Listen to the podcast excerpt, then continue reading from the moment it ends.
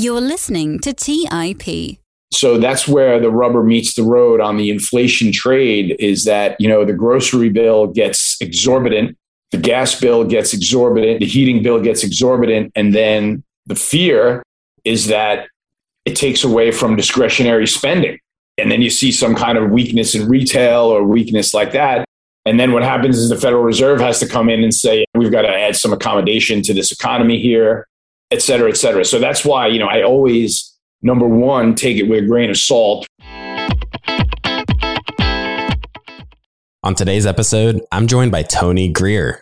Tony is an experienced trader with 25 years under his belt and the founder of TG Macro, which is an independent research firm where he writes a daily newsletter. During the episode, Tony and I discuss the current market landscape, how Tony is positioning himself going into 2022, what Tony expects for inflation over the coming year, what commodities Tony expects to perform well in an inflationary environment, the 5 classes of hard assets that Tony considers as inflation hedges, and much, much more. Without further delay, let's dive right into this week's episode with Tony Greer. You're listening to Millennial Investing by the Investors Podcast Network, where your hosts, Robert Leonard and Clay Fink, interview successful entrepreneurs, business leaders, and investors to help educate and inspire the millennial generation.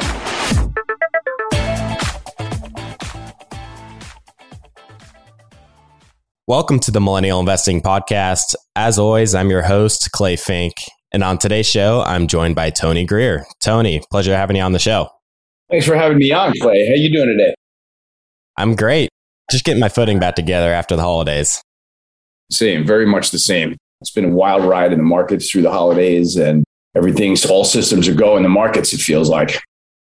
Yeah. Now, before we get things kicked off, could you tell our audience about how you view today's market and how that might be different from the general consensus? I guess I should start by saying my strategy about trading is very much to let the markets tell me what's going on. So I don't really spend a lot of time coming up with like a market thesis or an idea. I have certain sort of postulates that I follow. For example, one of the sticky notes that's written on my wall, kind of behind the camera that you can't see, is the first approach to the markets. And it's my starting point of sort of waking up every day. You can wake up every day and be bullish, or you can wake up every day and be bearish. And judging from the fact that we are in a secular bull market in equities, I choose to wake up bullish. And so that's my first starting point, is to wake up bullish. My second starting point is basically the Federal Reserve is inflating assets. And if you have assets, you're going to do fine. And if you don't have assets, you're going to have a problem. So those are the sort of two starting points that I wake up with in the morning and go from there. And they've been a very, very beneficial way of looking at the markets, I would say, since the age of central planning has become really part of the mechanism by which the markets are running. So with the idea that the Federal Reserve is actively trying to inflate assets to, you know, get us into an economic recovery, out of economic malaise, you've got to stay long assets and figure out how to position yourself in a bull market. So that's kind of my regular basis. Do I get bearish? Yeah, there are times that I get bearish, you know, and thinking that stocks can pull back, and I adjust the sales accordingly. But I'm generally want to be a guy that's buying stocks when the VIX spikes up to 25 or 30 and the S&P pulls back to moving average support levels. So that's kind of the starting point from how I look at the markets every day. We can go from there.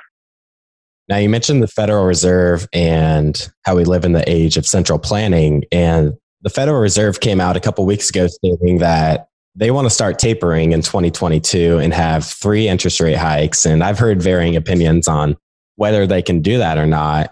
And could you please give the audience your take on what we heard from the Fed and whether they will actually be able to implement this policy to try and bring inflation back down to normal levels? You hit on the right chord there. What the Federal Reserve likes to do is create an impression on the markets. And I feel like what they do by saying, coming out, for example, in the last FOMC meeting, the market was expecting a pretty hawkish meeting to deal with the inflation that we've been seeing. it's very clear that since Biden reappointed Powell, that inflation, let's say their posture toward inflation has slightly changed. It's gone from being something that they call transitory to now transitory is out the window, and it's going to be persistent inflation. And we've got to figure out how to tame that beast. So, like sort of would be expected of a central banker, Jerome Powell came out and said that, you know, the last meeting he was typically, it was hawkish meeting results where, you know, they're talking about 2 or 3 rate hikes next year and a pretty even-handed taper plan to cut down on asset purchases that they're adding to their balance sheet. So he comes out and those are the results of the meeting. And then we go into the press conference and he's a little bit less hawkish in the press conference. And, you know, he's talking about the risks in the economy, the risks in the inflation story, et cetera. But I think what generally the Federal Reserve is trying to do is price in the most negative scenario for the markets in your head right away. So automatically you think, whoa, 2 or 3 rate hikes next year. That's not going to be good for the stock market, probably not going to be good for tech stocks, which have been really, really launching on this free liquidity trade that we've been in for several years now, since coming out of the great financial crisis, we can call it, in 2008. The markets are indeed addicted to some level of Fed liquidity. But that goes back to my initial thesis, Clay, is that the Fed is actively inflating assets. And when you look back over time, even though we've had several challenges to the tape, you know, we had the Evergrande bankruptcy to contend with earlier this year. We just had the Omicron variant to contend with. We had the FOMC to contend with. And when you look back at it, the S&P goes through periods of volatility and then comes out usually with a rally to the top side. So I feel like that's what Jerome Powell has done pretty masterfully since he's been in office, whether you like him or not. That's neither here nor there. But it's fair to say that he's managed the stock market incredibly well, given what he's got to go on. So, you know, even navigating through the backside of the lockdown, market collapse straight to new highs and looking like we're going to just continue right on that trend higher. To me, that's a function of the Federal Reserve inflating assets. And now, even though we're pivoting toward a little bit more of a hawkish Fed to address the inflationary themes that you see on the screen, I think that it's still going to be something that is driving the stock markets and driving commodity markets higher. Like, I think my big theme for 2022 is going to be how commodity markets really, really shine in the next year, because there's so many underlying bullish scenarios across the commodity complex that I think that where oil and gas drove markets this year quite a bit, semiconductors drove markets quite a bit, technology, retail was a big sector this year. I think next year that the commodity markets can be even more of a market driver. So I'm looking for the energy markets to be a driver of the stock market. I'm looking for the home builder sector to be a huge driver in the markets. And that's kind of how I'm operating right now, Clay. I'm trying to figure out what the bull markets are that I can latch myself onto and sort of tactically trade along their path going higher. That's kind of been my strategy. And it's been working out for the last couple of years. And, you know, I'm going to continue it until the stock market looks like it has a real problem with rates going higher. For me, if there's no bond market dislocation to the downside, meaning where rates go flying higher in a sort of large magnitude and unexpected form, it's very easy for me to stay bullish in the stock market.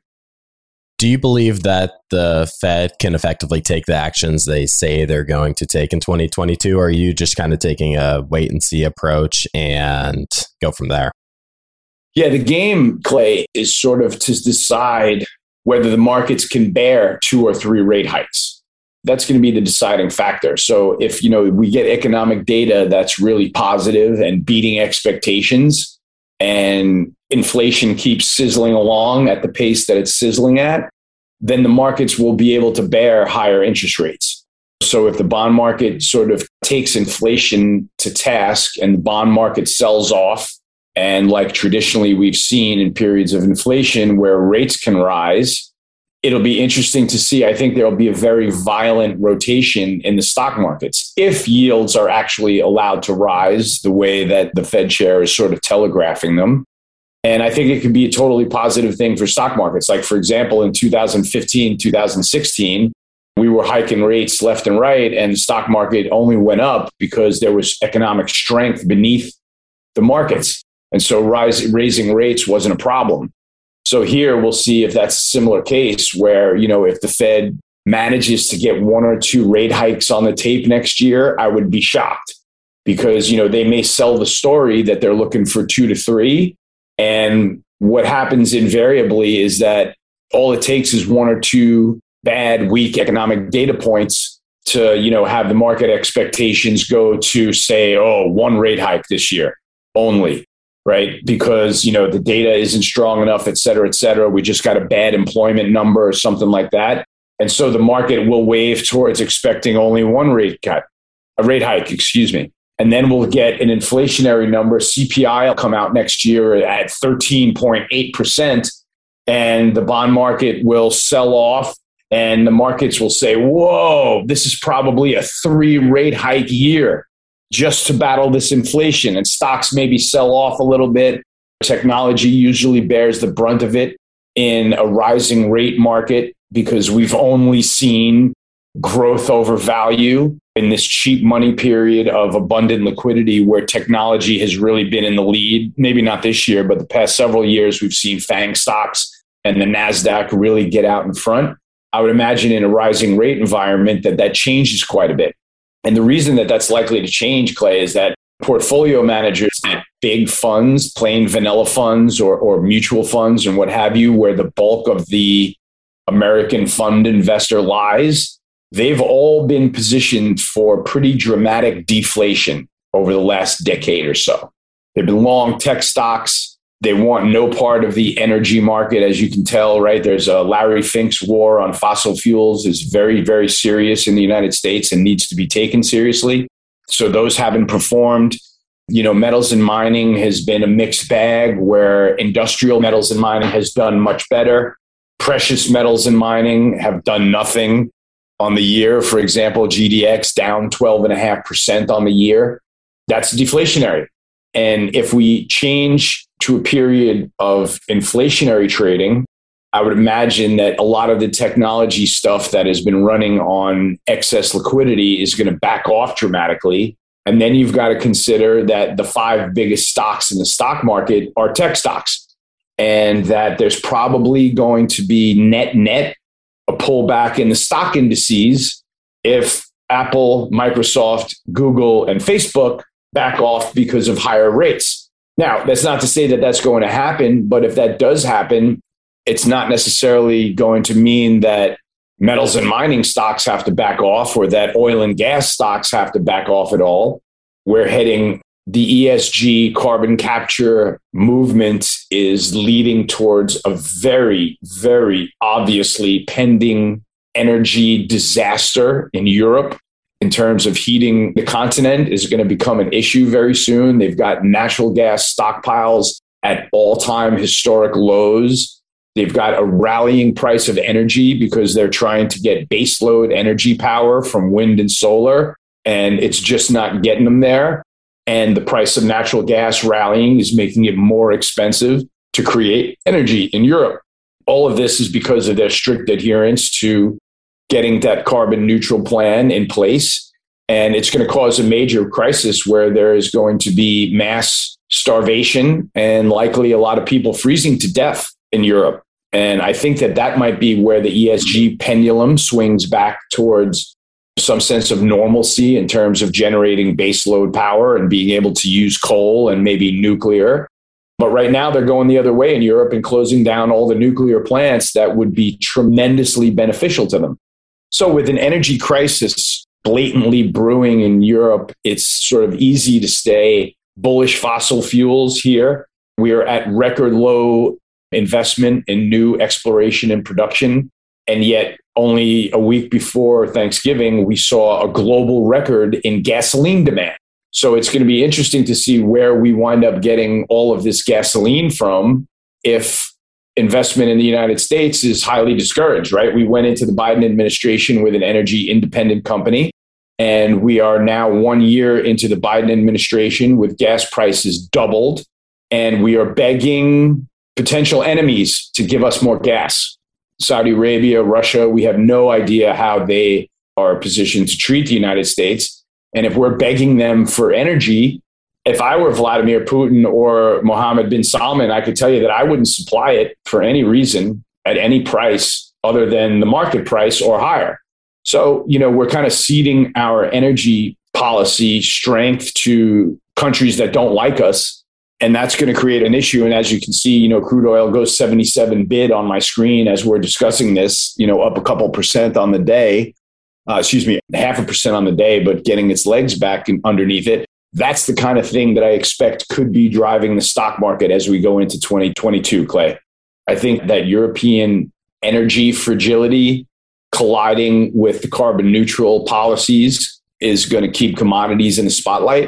And that's where the sort of pivot to hard assets comes in during the inflationary times, like I think we're going to see next year. And so now we're going to really just figure out how to manage the push and pull of higher yields on the markets. And I think that that's kind of a good way to look at 2022. Let's take a quick break and hear from today's sponsors. Hey guys, about a year and a half ago, my wife and I got married, and one of the most stressful parts of our relationship has been trying to join our finances together. We all know that money issues are a leading cause of divorce, but Monarch, the top-rated personal finance app, has built-in collaboration features so that you can invite your partner at no extra cost. Together, you can see all your finances, collaborate on your budget, and get insights on your cash flow and recurring transactions. It's the easiest way to manage your household finances. Unlike other personal finance apps that we tried, Monarch's simple, intuitive design makes it so easy to set up, customize, and use. Monarch is obsessed with constantly improving the product, and they release updates every 2 weeks and allow customers to submit suggestions, vote on requested features, and view the product roadmap.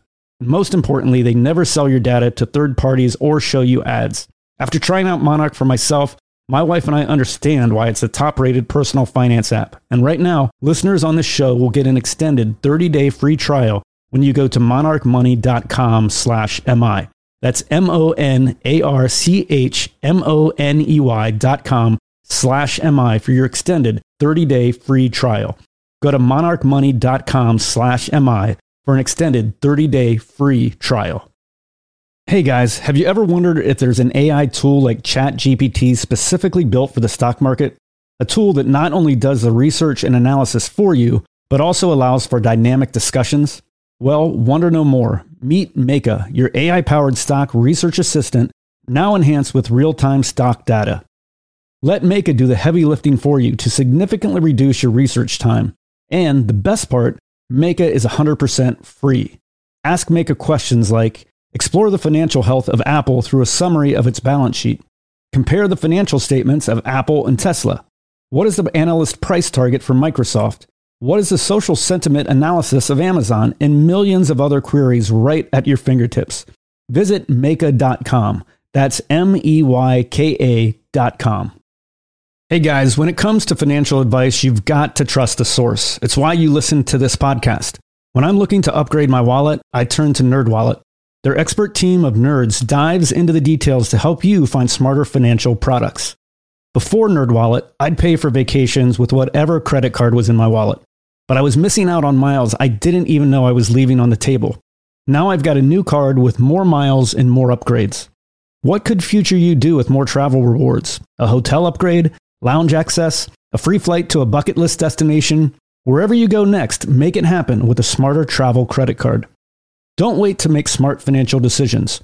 Compare and find smarter credit cards, savings accounts, and much more today at nerdwallet.com. NerdWallet, finance smarter. Check out nerdwallet.com and start making smarter financial decisions. As with all cards, credit is subject to lender approval and terms apply. All right, back to the show. It seems in my mind that the Federal Reserve is metaphorically walking on a tightrope, where on one hand, they can't allow inflation to run too hot, whereas on the other hand, the stock market is essentially dependent on the Federal Reserve purchasing more assets and growing their balance sheet. So they're continually working to find that right balance between the two. And it'll be interesting to see if CPI inflation in 2022 starts hitting double digits. Definitely going to happen, Clay, because energy prices, you know, the price of gasoline doubling is a big deal. The price of natural gas being up 4x here in the United States and 100x in Europe is a big deal because food costs are 30% energy at a minimum. So food costs are going right along with the energy costs. It may be a delayed reaction, but they're going. You're going to pay double for a loaf of bread. You're going to pay double for a dozen eggs. You're going to pay double for a gallon of milk. Double. So that's where the rubber meets the road on the inflation trade is that, you know, the grocery bill gets exorbitant, the gas bill gets exorbitant, the heating bill gets exorbitant. And then the fear is that it takes away from discretionary spending. And then you see some kind of weakness in retail or weakness like that. And then what happens is the Federal Reserve has to come in and say, we've got to add some accommodation to this economy here, et cetera, et cetera. So that's why, you know, I always... Number one, take it with a grain of salt when the Federal Reserve comes out and says, you know, gives their expectations, because eventually the world changes beneath their feet and something happens where they don't stick to the plan. But the double digit headline inflation numbers are coming. And I think that's unavoidable. And that's one of the base cases that I'm approaching 2022 with, is that we're going to see that headline inflation. And the sort of upside in the bond market is going to be limited, meaning the lower end of the range in yields is probably going to be limited and not visited that often, if that's fair. We've come off a couple of confusing periods in the bond market where we're seeing headline inflation start to bubble up. We're certainly seeing headline inflation take over. And yet you look at the 10-year yield and 10-year yields are at 130 or 140. And you're like, geez, that's not a very inflationary scenario for the bond market. Then you look at short-term paper, and I just want to get it up on my screen here today so I can speak intelligently with you. 2-year yields basically have roofed, right? 2-year paper has gone bidless to the point where we are right now pressing the high yield of the move that we've seen. So in 2-year notes, we haven't seen yields at 75 basis points where they are now since the lockdown slide in March of 2020.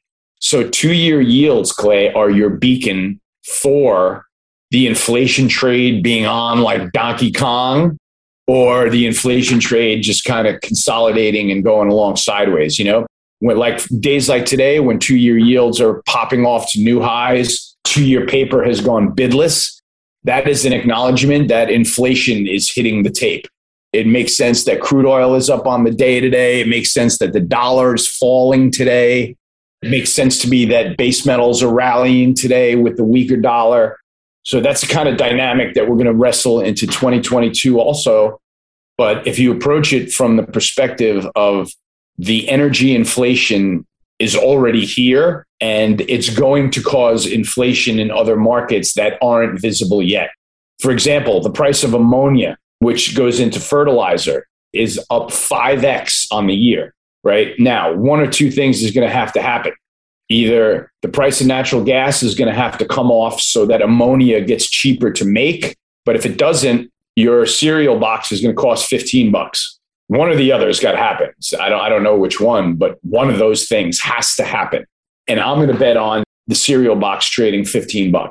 And just because, unless we get natural gas prices, you know, for example, over in Europe, they were paying, you know, for the last 5-year average, they're paying €20 per megawatt hour for electricity. That's now up to €200 per megawatt hour. So we're approaching a level where it would be wise for landlords to alert their tenants and say, we're not going to spend $2 million to heat the complex this weekend, just to let you know. So be prepared, because we're turning the heat off. We haven't even gotten to that scenario yet, but it feels like it's coming, because not everybody can afford to pay €200 per megawatt hour ad infinitum. That's 10x the usual energy cost. Right? So that's a brewing crisis. Here in the US, the price of gasoline, we're going to get to that level where it's maybe gets to the point by next summer where $6 or $7 at the pump is maybe prohibitive to summer travel, you know, and then maybe the people will make some noise about that. But, you know, we're because of the carbon neutral practices that governments are instituting in a very hasty and we don't care about how we get there fashion, there are smart ways to do that. There are smart ways to wean yourself off of carbon emissions. You can do this very slowly and very methodically, and you're probably going to have to restart a couple of nuclear plants, but you can get baseload electricity power back down to the levels that it was at during, call it, the Trump administration.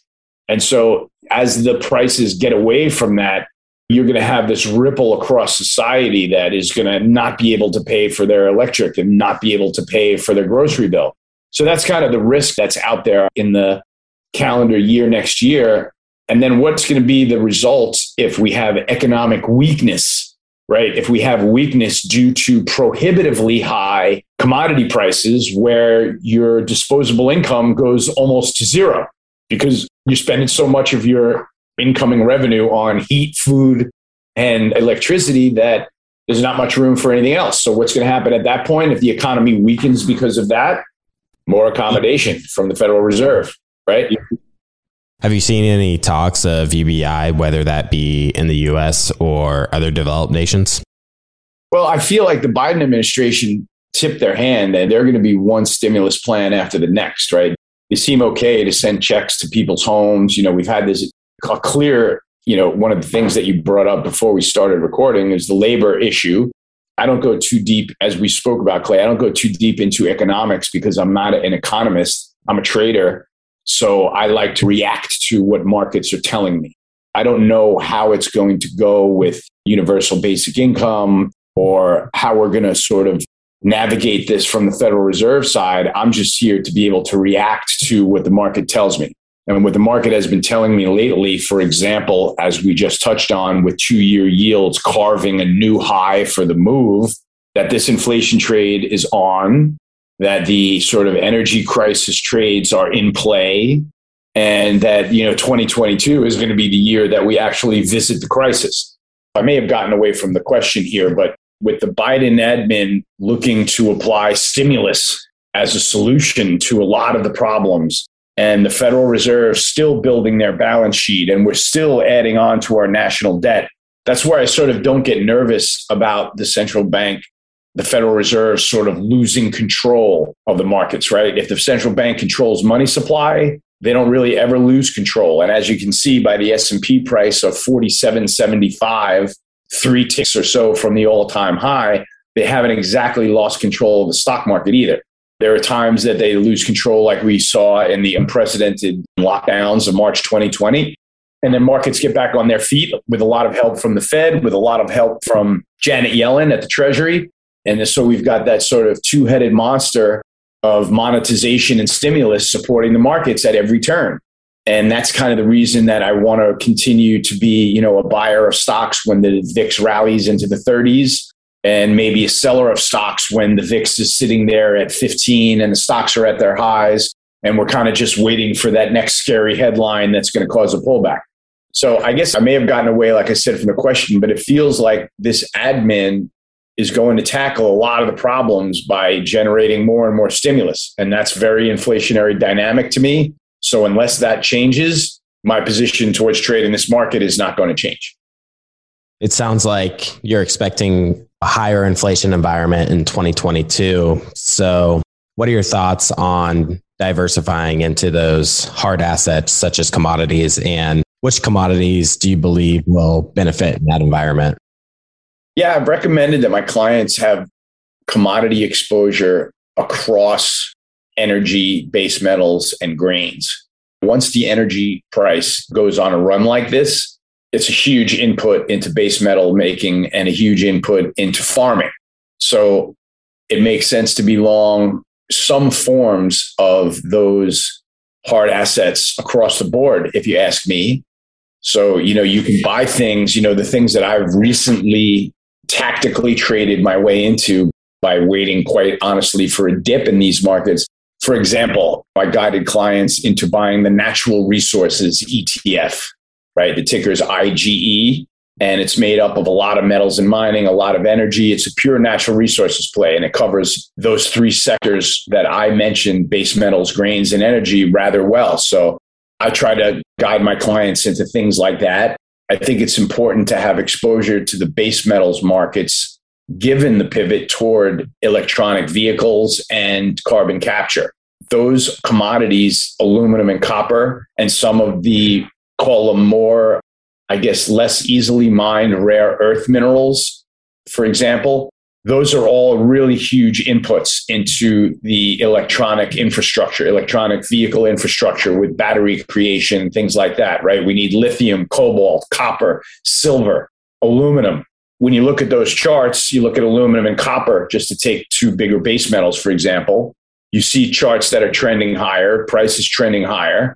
Prices are trending toward all-time highs, which is relevant because when you look at inventories, you see that inventories of copper, especially, trending toward all-time lows. And that's across delivery points. That's COMEX copper, London copper, Asian copper delivery points. Inventories are shrinking toward historic lows. Now, we are trying to pivot into a world of carbon neutral and electronic batteries and electronic battery infrastructure. And in order to build all of that, we need tons and tons of copper, aluminum, lithium, cobalt, et cetera, right down the list. And from a sort of, as a metaphor, you know, we're going into creating this new energy infrastructure and the copper shelves are empty, but we're doing it anyway, right? That's the thing that you got to remember about US energy policy is that we are shooting ourselves in the right foot by closing the pipeline, shooting ourselves in the left foot by releasing the strategic petroleum reserve that, as you can see, has no effect on downside price in oil. And so U.S. energy policy is clearly shooting ourselves simultaneously in both feet and knowing that we're doing it. That's a very clearly telegraphed trade for me in base metals, for example. So it gives me confidence to stay long copper and long aluminum because the Biden administration isn't backing off on creating electronic vehicles. Rather, they're mandating that the whole federal fleet be comprised of electronic vehicles. That's a big start, right? That's a big starting client for Teslas of the world and any other company that's going to make electric vehicles. The problem is, as the demand grows, they walk into the commodity store and there's nothing on the commodity shelves, for example, copper, aluminum, with inventories dwindling. So what does that mean? You got to pay the market price. And paying market price into all-time highs with low inventories, you tell me what you think is going to happen, Clay. We have a chance for the prices to go really parabolic if they're going to jam this transition on the tape without being careful, cautious, tactical, and pragmatic about it. So to me, that's a trade that lines up really, really well. You've got headline irresponsibility and a fundamental story in the markets that is very bullish in and of itself. So those two stories colliding with the sort of irresponsible energy policy, colliding with ESG and carbon capture, colliding with the implementation of electronics across the energy and power platform, there's no place to go for base metals but up. Unless, of course, he scraps the whole idea and we say we're going back to burning coal, which is what China's doing. They're increasing their energy efficiency dramatically during this period by looking at carbon capture and saying, nah, we're not going to participate that heavily in that. You know, we'll have some emissions guidelines, but we're not going carbon neutral by 2050. In fact, they're opening up 100 coal mines next year, right? Because coal is the cheapest source of fossil fuel there is. And Larry Fink decides that he doesn't want any here. And so China is just stepping in and filling that void and saying, yeah, you know what? We'll start going propelling ourselves with coal. It's dirt cheap, costs us nothing. And we'll try to keep pushing Larry Fink to doing more and more ESG because we own all of the cobalt and lithium that they're going to transfer all of this over with. So, you know, it's very much a realigning of global power via energy policy, if you will. So that's, to me, is a really, really great telegraph trade to leg into and stay confident about. Because, like we said, unless, like, you know, where do I get out of that trade?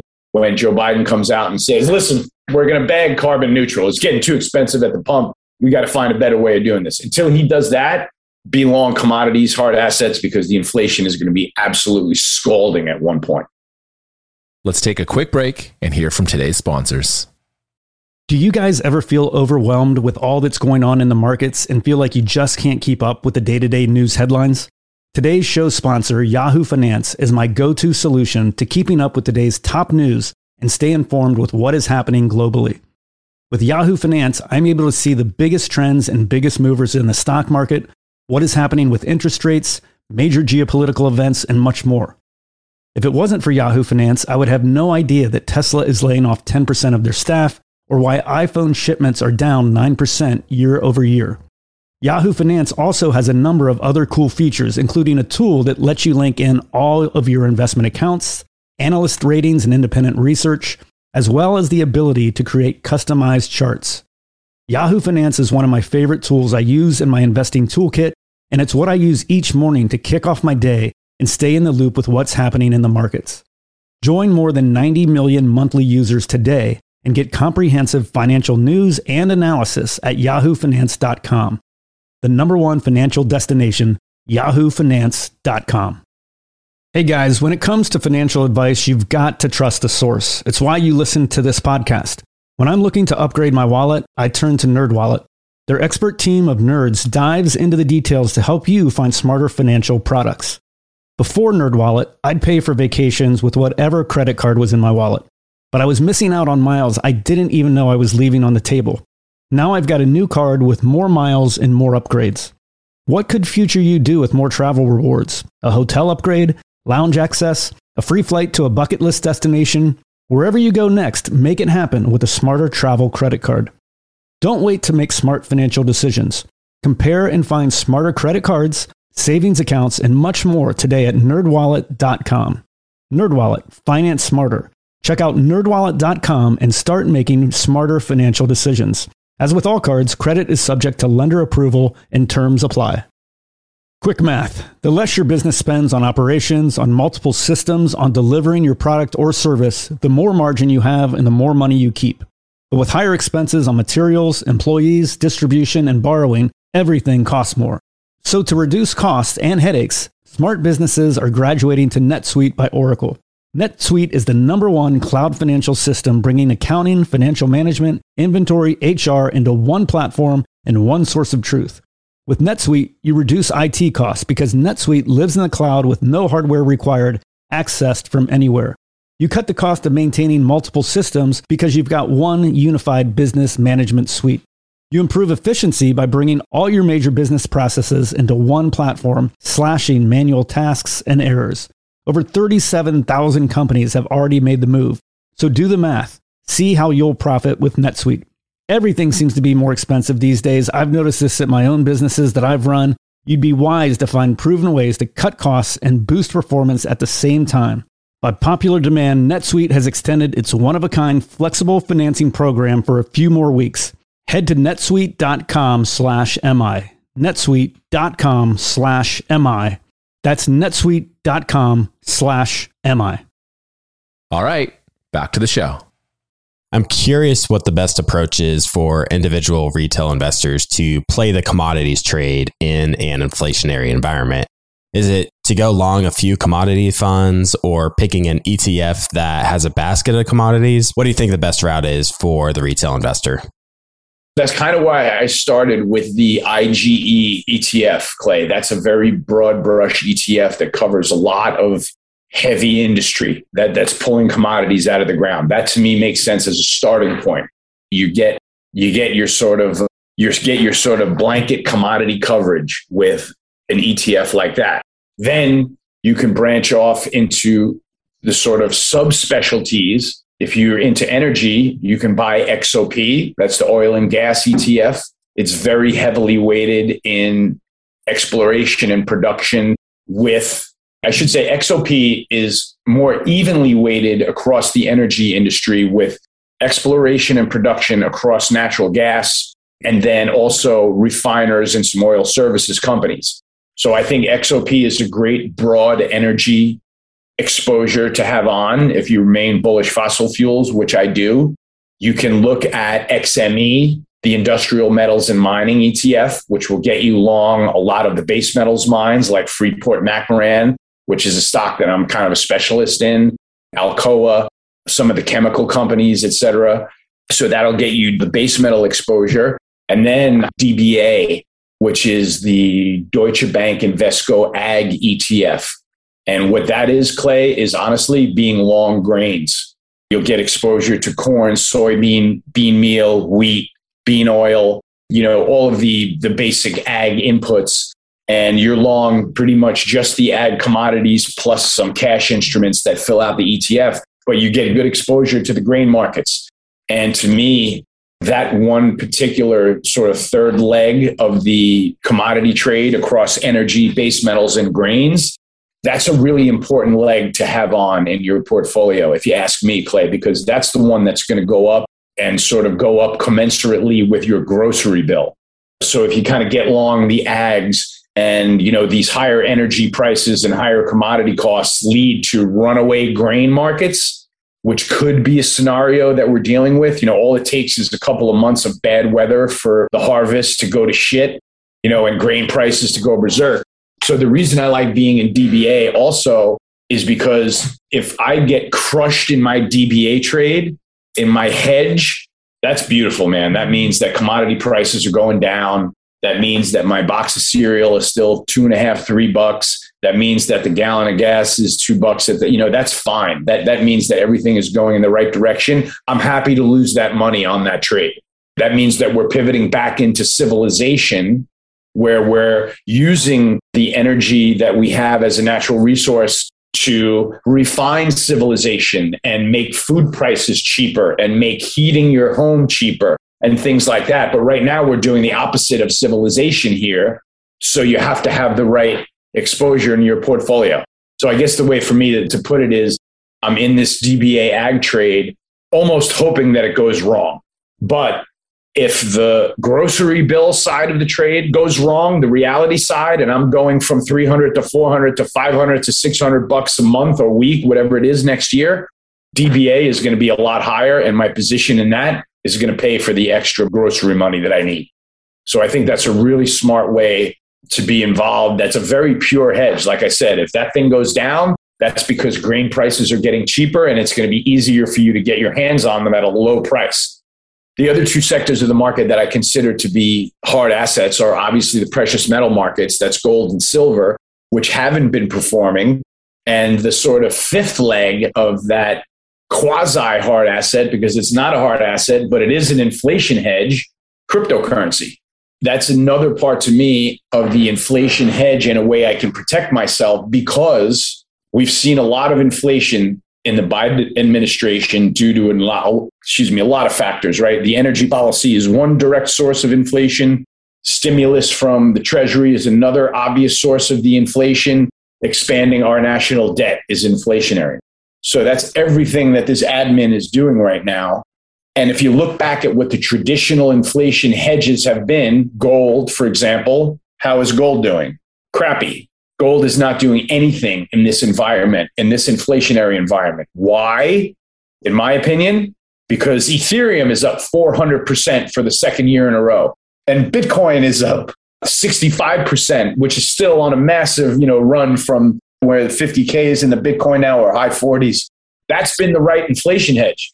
Because when I look back, the inflation started right when Trump left office and Biden took office. What's been the best performer since then? Cryptocurrency and oil and gas, right? So it's kind of really, really intuitive to me that cryptocurrency is rallying as an inflation hedge, because people will exchange their fiat currency for pretty much anything right now. I think that that's another great place to hedge against inflation, just because it's proven to be a great hedge, while the traditional hedge, gold, has done absolutely nothing. So that's where I've sort of forced myself from being maybe a skeptical Bitcoin player to being a believer, because I can't look back over the last 2 years and see all the inflation that we're seeing and see 2-year yields jump out of the gym like they are now to signal more inflation's coming, and not personally feel the need to get a hold of some crypto. So that's sort of the fifth leg of my set of inflation hedges, if you will, going around the horn from energy to base metals to grains to cryptocurrency and precious metals. And so I think that a mixture of all of those in whatever form suits your logic application to what's going on. You know, I have a very negative bent on our energy policy, and it makes me very bullish energy. Other people aren't as bullish energy with the same set of facts in the background, right? People think that the inflationary side of the coin is going to really put a damper on economic activity. And so I kind of think that the more inflation we see, the more the stocks are green light go to rally, the more hard assets are going to rally. And so I still see this trade continuing into 2022 in a very nonlinear and volatile path, if that's fair to say. Got it. A lot to think about going into 2022. So Tony, thank you so much for coming onto the show. Before we close out the episode, where can the audience go to connect with you? My website is www.tgmacro.com. There's probably a little bit of a history about me and my company on there. You can subscribe to my newsletter there. You can find me on Twitter at TG Macro. And you can send me an email at tony@tgmacro. If you have any questions, I'd be happy to answer them about the markets or about my products or anything like that. And I can't thank you enough for having me on, Clay. I really appreciate you giving me a new audience to reach out to. Awesome. I'd love to have you back on in the future, Tony. Thank you so much. Say when, my man. I'll come back anytime. I love talking about commodity markets. All right, everybody. I hope you enjoyed today's episode. Please go ahead and follow us on your favorite podcast app so you can get these episodes delivered automatically. And if you haven't already done so, be sure to check out our website, theinvestorspodcast.com. There you'll find all of our episodes, some educational resources we have, as well as some tools you can use as an investor. And with that, we'll see you again next time. Thank you for listening to TIP. Make sure to subscribe to We Study Billionaires by the Investors Podcast Network. Every Wednesday, we teach you about Bitcoin, and every Saturday, we study billionaires and the financial markets. To access our show notes, transcripts, or courses, go to theinvestorspodcast.com. This show is for entertainment purposes only. Before making any decision, consult a professional. This show is copyrighted by the Investors Podcast Network. Written permission must be granted before syndication or rebroadcasting.